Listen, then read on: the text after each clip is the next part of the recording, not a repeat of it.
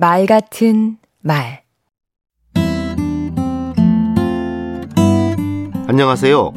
강원국입니다. 이걸 일이라고 했어요? 도대체 무슨 생각으로 회사에 나옵니까? 그러고도 어머니는 미역국을 드셨답니까? 요즘 이런 말을 하는 간큰 상사는 없겠지요. 상사가 부하 직원을, 부모가 자녀를 엄하게 꾸짖는 상황은 종종 벌어집니다. 그런데 호통은 분노를 동반하지요. 그 분노는 자신에게도 상대에게도 씻을 수 없는 상처를 입히게 됩니다. 남을 질책해야 할 땐 먼저 심호흡을 하고 다음 네 단어를 머리에 떠올리면 좋습니다. 문제, 영향, 요청, 회복입니다.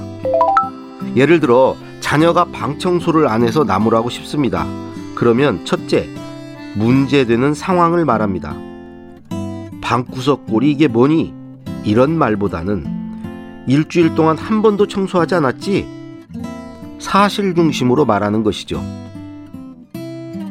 둘째, 이 문제가 어떤 영향을 미칠지 얘기합니다. 이렇게 방이 어지러우면 공부에 집중하기가 어렵지 않니? 셋째, 요청합니다. 네가 일주일에 한 번은 방을 청소했으면 좋겠어. 그리고 네 번째, 꾸중으로 인해 손상된 관계를 회복합니다. 그렇게 할 수 있지? 난 믿어. 굳이 말로 하지 않고 어깨를 토닥토닥 해줘도 됩니다. 아하. 이건 직장에서도 그대로 적용할 수 있는데요. 김 대리, 지난 분기 영업 실적이 작년에 비해 5% 떨어졌군요. 이렇게 문제를 지적한 다음 영향을 말합니다. 이대로 가면 우리 부서가 경영평가에서 최하위를 기록할 수도 있겠는데?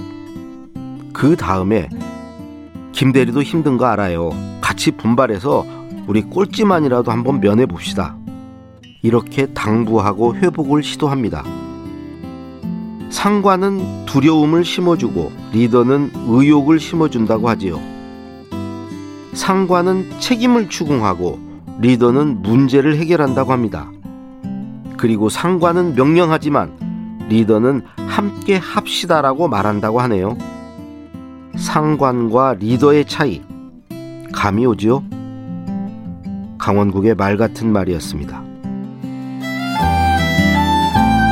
어떤 말은 채찍이 되어 사람을 움츠리게 합니다. 그리고 어떤 말은 바퀴가 되어 사람을 움직입니다.